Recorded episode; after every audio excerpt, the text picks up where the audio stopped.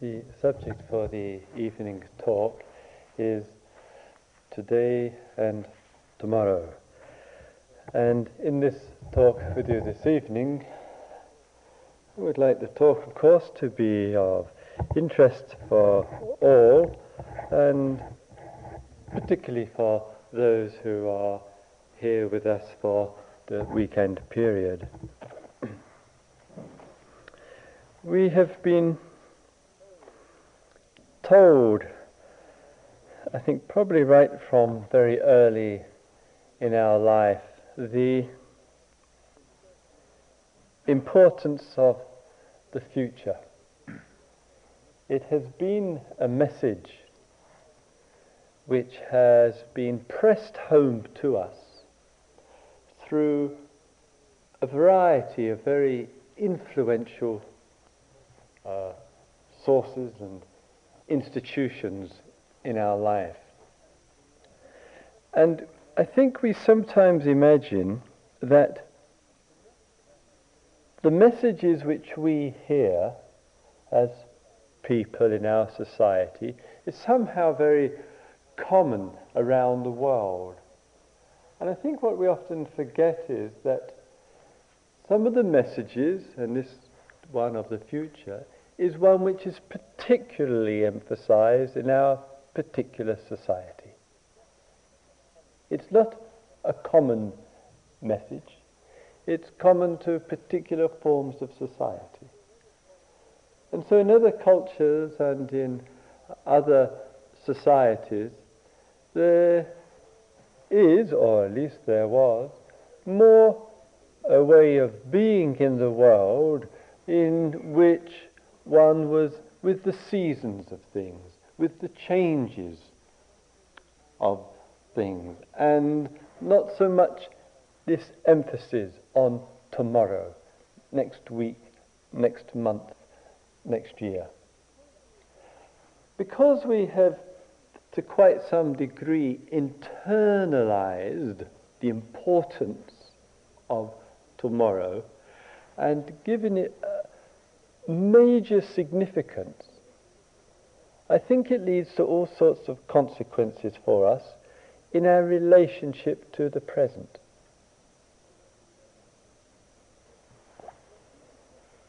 And I think it also has a deeper background to it as, as well. And I think rather, just speaking very generally here, rather unfortunately in our society over many centuries, through our, some of our major institutions, a message has been put out to us that we are not good, so to speak, as we are, and we can only become good through some event or events happening for us. And I think this strain, this thread, is one which is, in a way, a form of indoctrination. I think that has occurred in Orthodox religion, both of East and of West, in which sometimes in our society, in uh, Christian culture, sometimes it has been expressed is that we begin in original sin. We begin as sinners, and only through an event taking place can we come out of being sinful and become saved, changed, born again, or whatever. We have it in our society as well. I think the same kind of message goes out we are not good enough as we actually are, but only by achieving in this field, succeeding in doing this, gaining that, acquiring that, then we become successful. And so we start off on a premise of not being worthwhile, not being successful, and we have to do an immense amount to get this sensation, this feeling of achievement of success. I think sometimes the same message goes out in some forms of religion, some forms of psychotherapy, some forms of psychoanalysis, where sometimes if one turns one's attention to the past or is invited to, to childhood, to early formative experiences, it's as though we can turn the attention back and we start off just with the bad news. This is what it was like. And now I've got to work on myself and I've got to do this, that, and the other from the past and the present, and then I'll be okay. And we, with those, those types of conditioning, and I think that it's forms of conditioning, we do very easily believe and inherit the view that the past is wrong, failed, bad, negative, sinner, or whatever it might be. Now I am like this, so I, something has to happen, either through my efforts or through some intervention, then I'll be okay.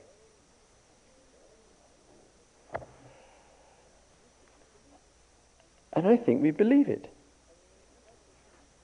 And when we believe it so strongly, and others believe it, and it does the rounds again and again, we find it hard to understand that this is what we believe.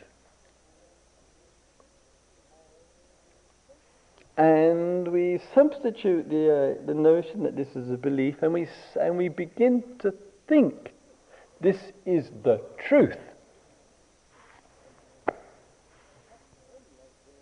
I have to, I am like this, I'm not good enough, I'm a failure, I'm a sinner, I'm, I've got all these problems, I've got all this to work out in my past. Da, da, da, and what very easily happens, of course, that in our unpleasant experiences, in the unsatisfactory experiences that we have in our daily life, we use these unpleasant experiences and unsatisfactory events to reinforce the view I am like this. This is just further proof of it. If I'd had different parents, I'd be so different. If I'd had different teachers, I'd be so different. If I lived born in a different place, or whatever it might be. So I think it's important that we're l- looking at the present, being aware of the typical ways that we look at ourselves and how we look at the present in relationship to the future. What's typical? What do the patterns show to us? And therefore, since we've had today, what have we been noticing about ourselves today and the way we've been looking at ourselves today?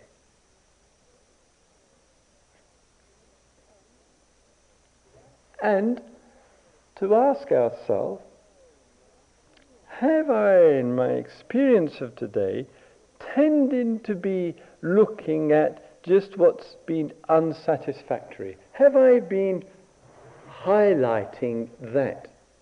exclusively. And the day might have been, I don't know, it might have been totally bad news from morning till now. Or it might be that this is the image that one has. Do you understand? About today. This is the typical way of thinking about today.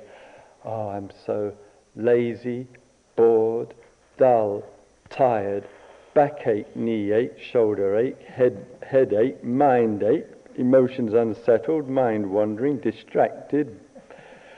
Ah, oh, tomorrow I go home, thank God for that, etc. So one might be viewing this whole situation. What about those who are staying? Have compassion. so one might be viewing the situation in that way, and the memory can be strong enough that one can't perceive or actually recall today anything different from this experience, from this memory.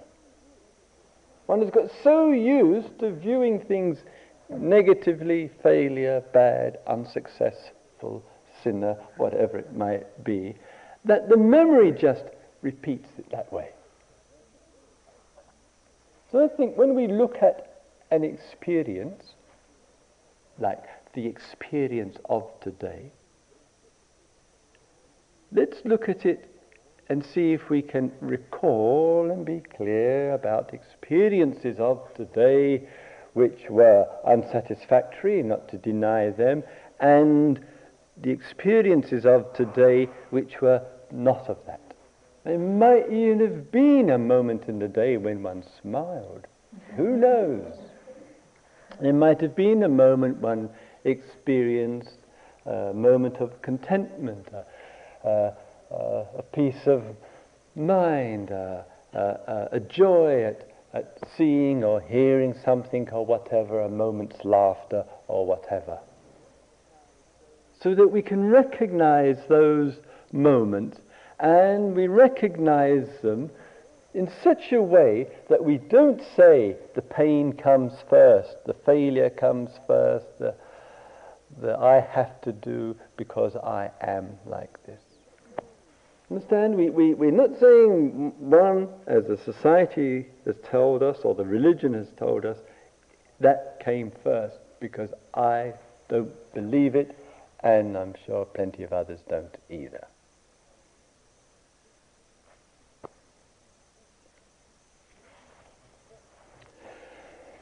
But awareness and mindfulness, as I have a, um, a cutting here, it's from, I've never seen this before in my visits here. It's called Funny Times, a monthly humour review. So while I was um, hanging out in the staff dining room, someone said they um, saw a piece, which I'll read in a moment, which is on the back page, and they thought of me so I'll uh, we'll read it to you in a, um, a moment or two.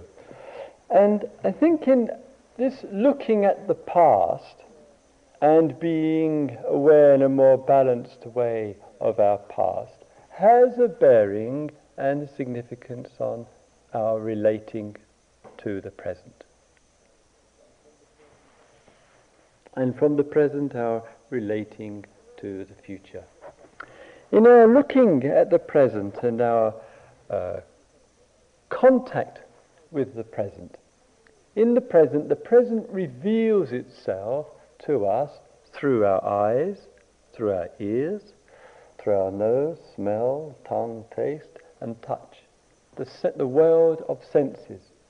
In this world of senses, there the intimations and the messages of the world keep coming to us during the course of the day, in a day like today, there have been numerous intimations of messages of the world revealing to us.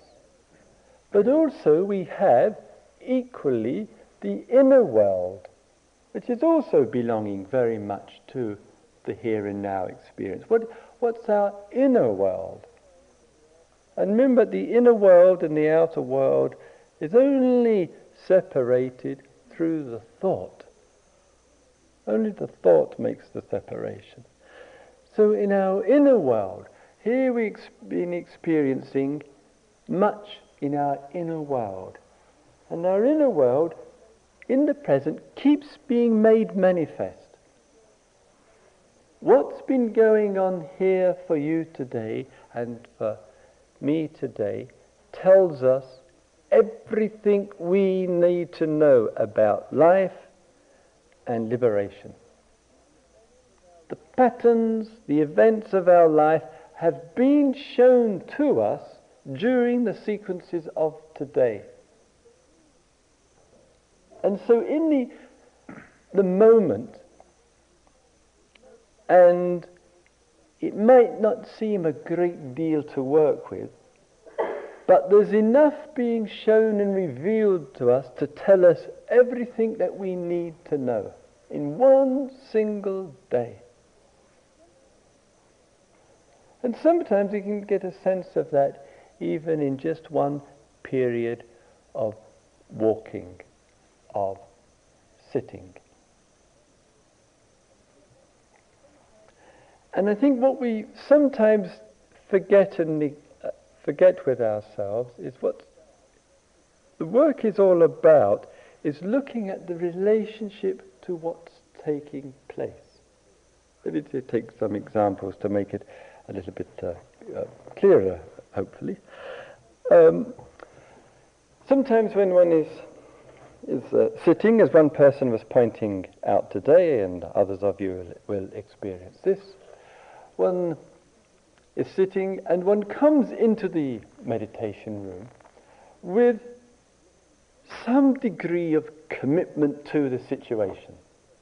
I come here to look at the present moment to be in touch with the breathing.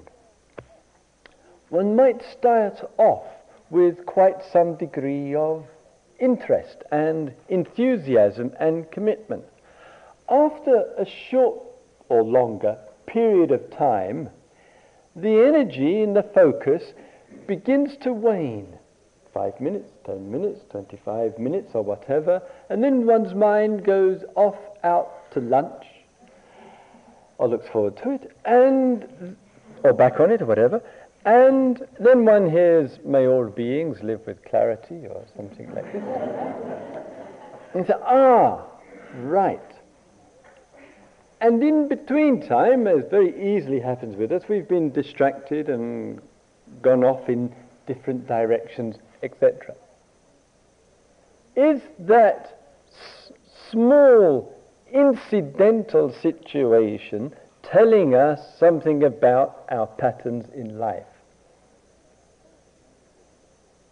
See, it's so easily easy to conclude at the end of the sitting, oh well, there'll always be another sitting, or um, well, I blew it, or uh, or not even have a comment about it. Just you know, wander off into the rain, and come back later on. And it, we might have missed an opportunity to see if there's a pattern being revealed and what ways we can explore working with that. So some people are wonderful beginners, but not very skilled or familiar with completions, or not very accepting of completions. Sometimes we, we start things with great initiative. And I think there is quite often in what we do an expectation of continuity. And we get identified with continuity in all sorts of ways. So, in the kind of language we use here, we're just seeing the arising. We're just experiencing the continuity, and we become quite forgetful of endings and finishings and completions. So again, in our looking at how we're experiencing events which are taking place, a great freedom in life is to see the beginnings, to see the middling period, and to recognize and know completions, finishings. Let me take, I mentioned earlier on about other cultures and societies. In uh, Thailand, in rural Thailand, almost mantra like, people will say in the villages there, Ge, Ge, Jep, Die. And Ge means birth, Ge means uh, aging, Jep means pain, Die means death. Ge, Ge, Jep, Die. And the people in the villages will, and have said this from one generation of men, women, and children to another. It's kind of built in to the, the social and religious fabric of the society. And what I found, as one who spent some years in Thailand, is that the regularity of using this, it, it, it gets, as it were, deeper into one's cellular life and it gives a kind of perspective on situations. It doesn't lead to coldness and detachment and withdrawal, but it's like some understanding begins to take place of the processes of life of which all are submitted to birth, aging, pain at times, and death. And I think sometimes we forget that. We forget the arising and the falling. We forget the coming and the going. And when we forget that, we just see one aspect.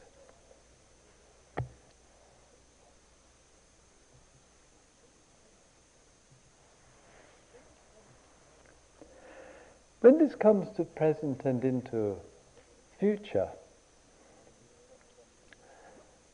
and perhaps some of you, while you have uh, been here, have had some thoughts about after the weekend, after the retreat, and what you might or might not do. Some of those thoughts will be useful and uh, helpful, beneficial thoughts. Sometimes we know we're just going around in circles. So, in a way, useful thought, it seems to me, future thought, leads to, lends itself to some kind of action. But I think what's being required of us today is to learn and to remember to think bigger than ourselves. And I think this is an immense challenge for, for all of us. Let me just to give you um, the background uh, here, then I'll um, get round to reading this um, cutting, which has got the reading of the will, which is the. Uh, just um, um, uh, recently, I was uh, at a, a, conference of uh, uh, philosophers in, at Cambridge University in England. And though I'm certainly not a professional uh, uh, philosopher in any way and had the privilege of leaving school at uh, 15, so.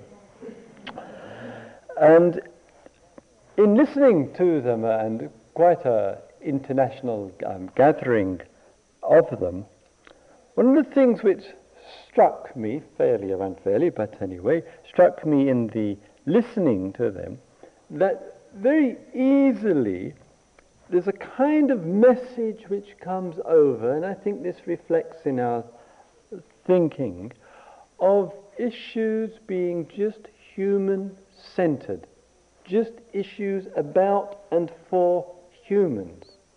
As though everything else, as it were, takes second place to us. Now, when we've really internalized this just for humans, I think what happens is not only does that show itself in our present, but it also shows itself in our thinking about the future. And I think one of the things which we receive in these kind of uh, teachings and in the, the, the Dharma teachings is the thread or the theme of dependent arising. It's not just humans, but life dependently arising. Creatures, environments, situations dependently arising. And that when we think about ourselves, we need to think carefully about ourselves in relationship to the world that we live in. Understand? Not to think about just me, but me in my world, me in my environment, me and my situation. And when we don't, it's at terrible cost. Terrible cost.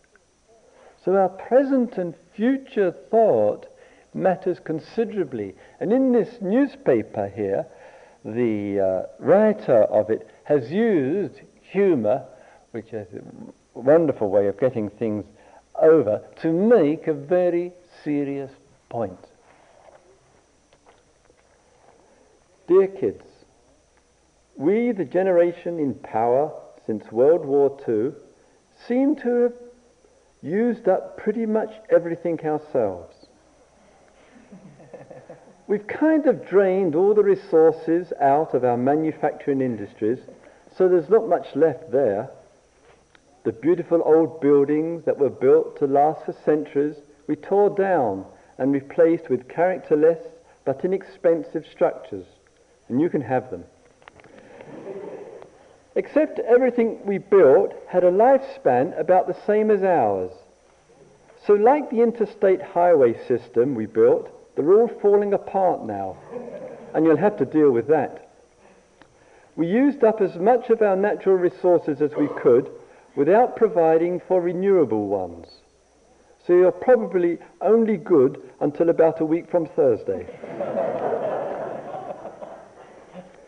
We did build a generous social security and pension system, but that was just for us.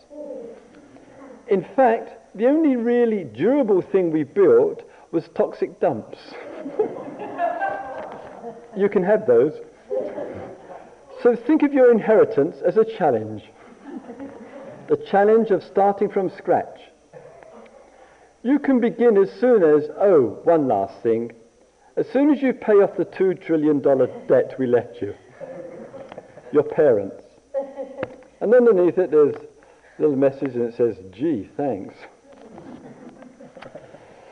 So thinking of giving consideration to the present and our relationship to the present, it includes within its scope, and rather vitally at this time, future thought and not only about the way that we think about the future, but what's the relationship of that to the present? Do you understand? Sometimes we're thinking about the future as though it's wholly and totally divorced from the present.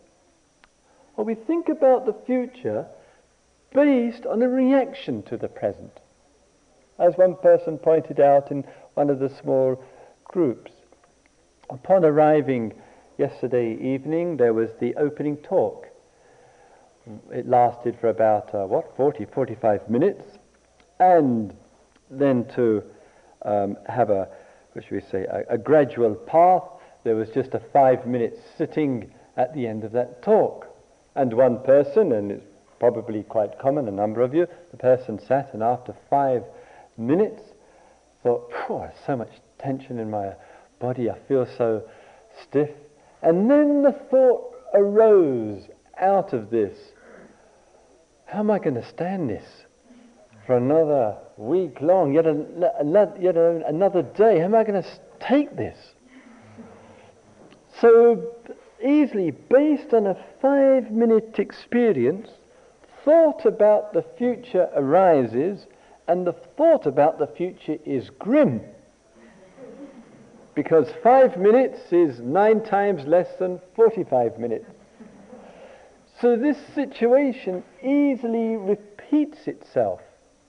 Fortunately for this person, the day was distinctly different from the thought about it.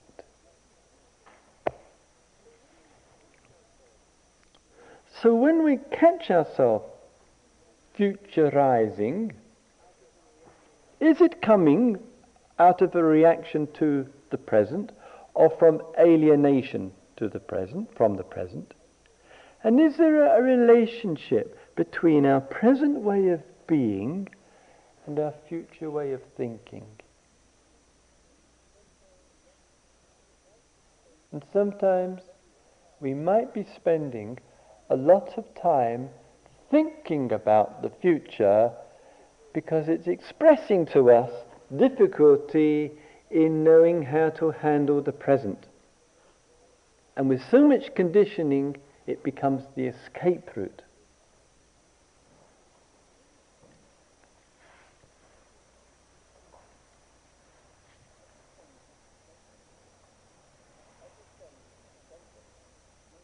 At this um, conference, I, um, amongst others, was asked to give a talk, and I was speaking about knowledge and the limits of knowledge and the end of knowledge. And I think when we look from a human point of view, I think this is significant in terms of present to future, to look carefully at the way that we not only give out knowledge, because some of you will be in fields working where you are giving out a, a great deal of knowledge in your life, but also what kind of knowledge we are giving out and what's the relationship of that knowledge to the person who is receiving the knowledge. And I think sometimes we forget the person and we get just involved in the knowledge itself, in the giving out of the knowledge, neglecting the recipient of it. And one of the things which concerns me in colleges and in university and in teaching fields, that there has been for quite a few years, and perhaps most of our, if not all of our lifetime, an incredible emphasis on the generating of knowledge which gets used in the present to achieve something in the future. And it's not considering adequately enough the effect of the knowledge on the person. So knowledge has become such a sacred cow in our society that the acquisition of knowledge takes an immense priority. And it's more so, if I may say, in the States than any other country that I go to. It's a wonderful country for people who are thinking of going back to school. back to school. For what? For more knowledge. Fine and well and appropriate, but with so much social pressure on people to gain more knowledge, it easily leads to stress, tension, confusion, despair, drugs, alcohol, overeating, oversleeping, dropping out, dropping in, whatever. And I think that too frequently we're not considering one thing in relationship to another. And these teachings are about these kind of relationships. Our relationship to the past, our relationship to the present, our relationship to the future, our relationship to knowledge.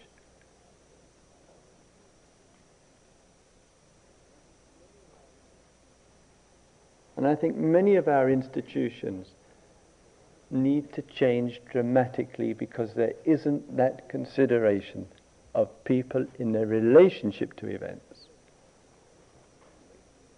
And immense cost to many, many, many of you know this. So in that, when we are looking at the present and the present in its relationship and our relationship to the present, some of you who are here and have just come here for the weekend and might describe yourself as being in some state of transition, of possible transition. Sometimes the transition from present to future shows itself in the present I might need to leave behind in order to make changes to formulate for myself a different future. I'm looking at my relationship to the present. The present is known to me. I'm familiar with this particular form of the present. And I've decided, or I'm in the process of deciding, to make a change in some aspect of the present.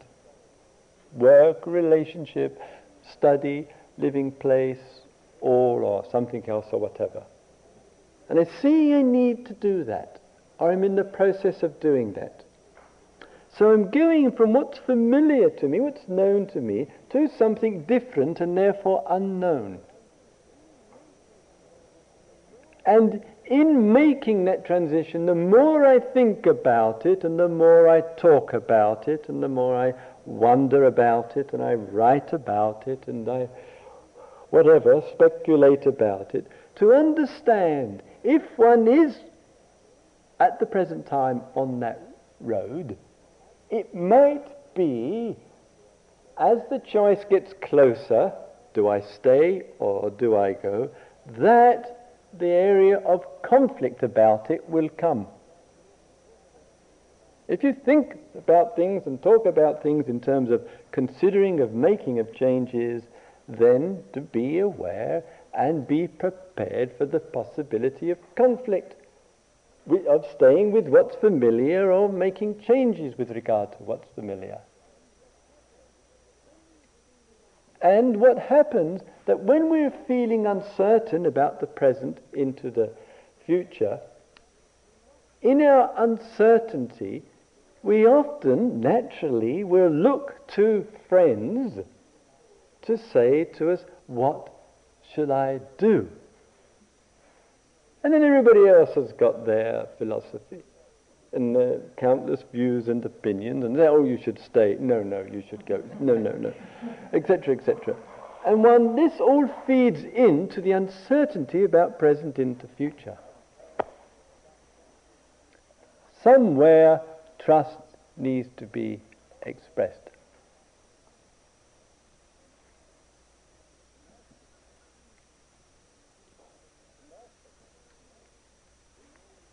My faith is if in a mindful and meditative care and attention to the living present and sustaining that, some, some of us have found through that and that exploration of that, that it's easier to make changes and make decisions. If I can see the color in my eyeballs, hear the sounds of the day, stay in touch with the pleasant and the unpleasant of today and work with that, there's some human resource that seems to take place within us which allows decision making free from the pains of conflict.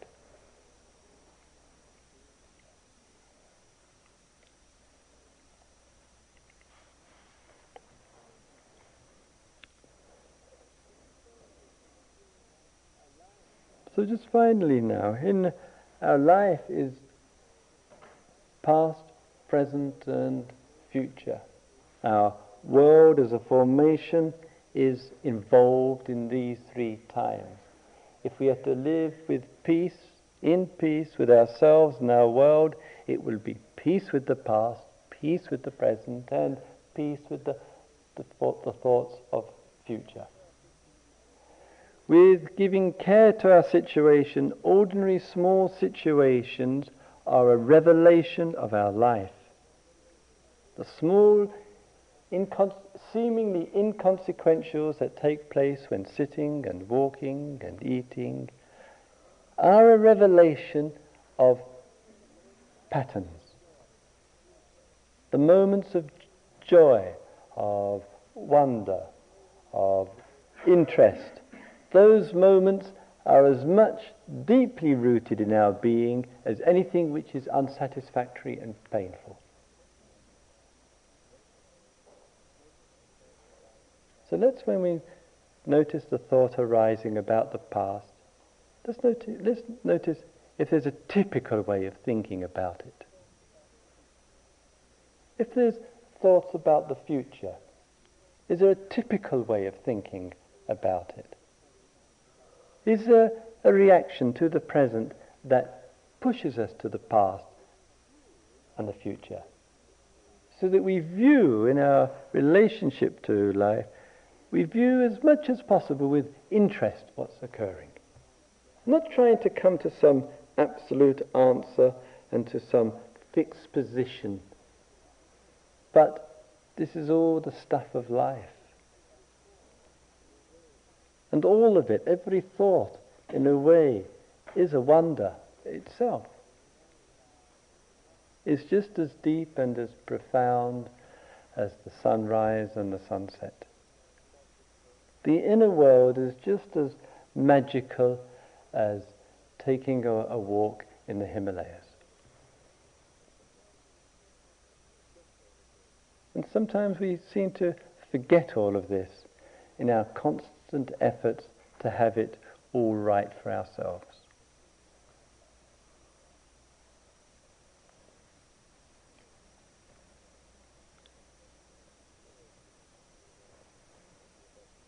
May all beings be aware of the events of time. May all beings abide joyfully. May all beings be touched with wonder.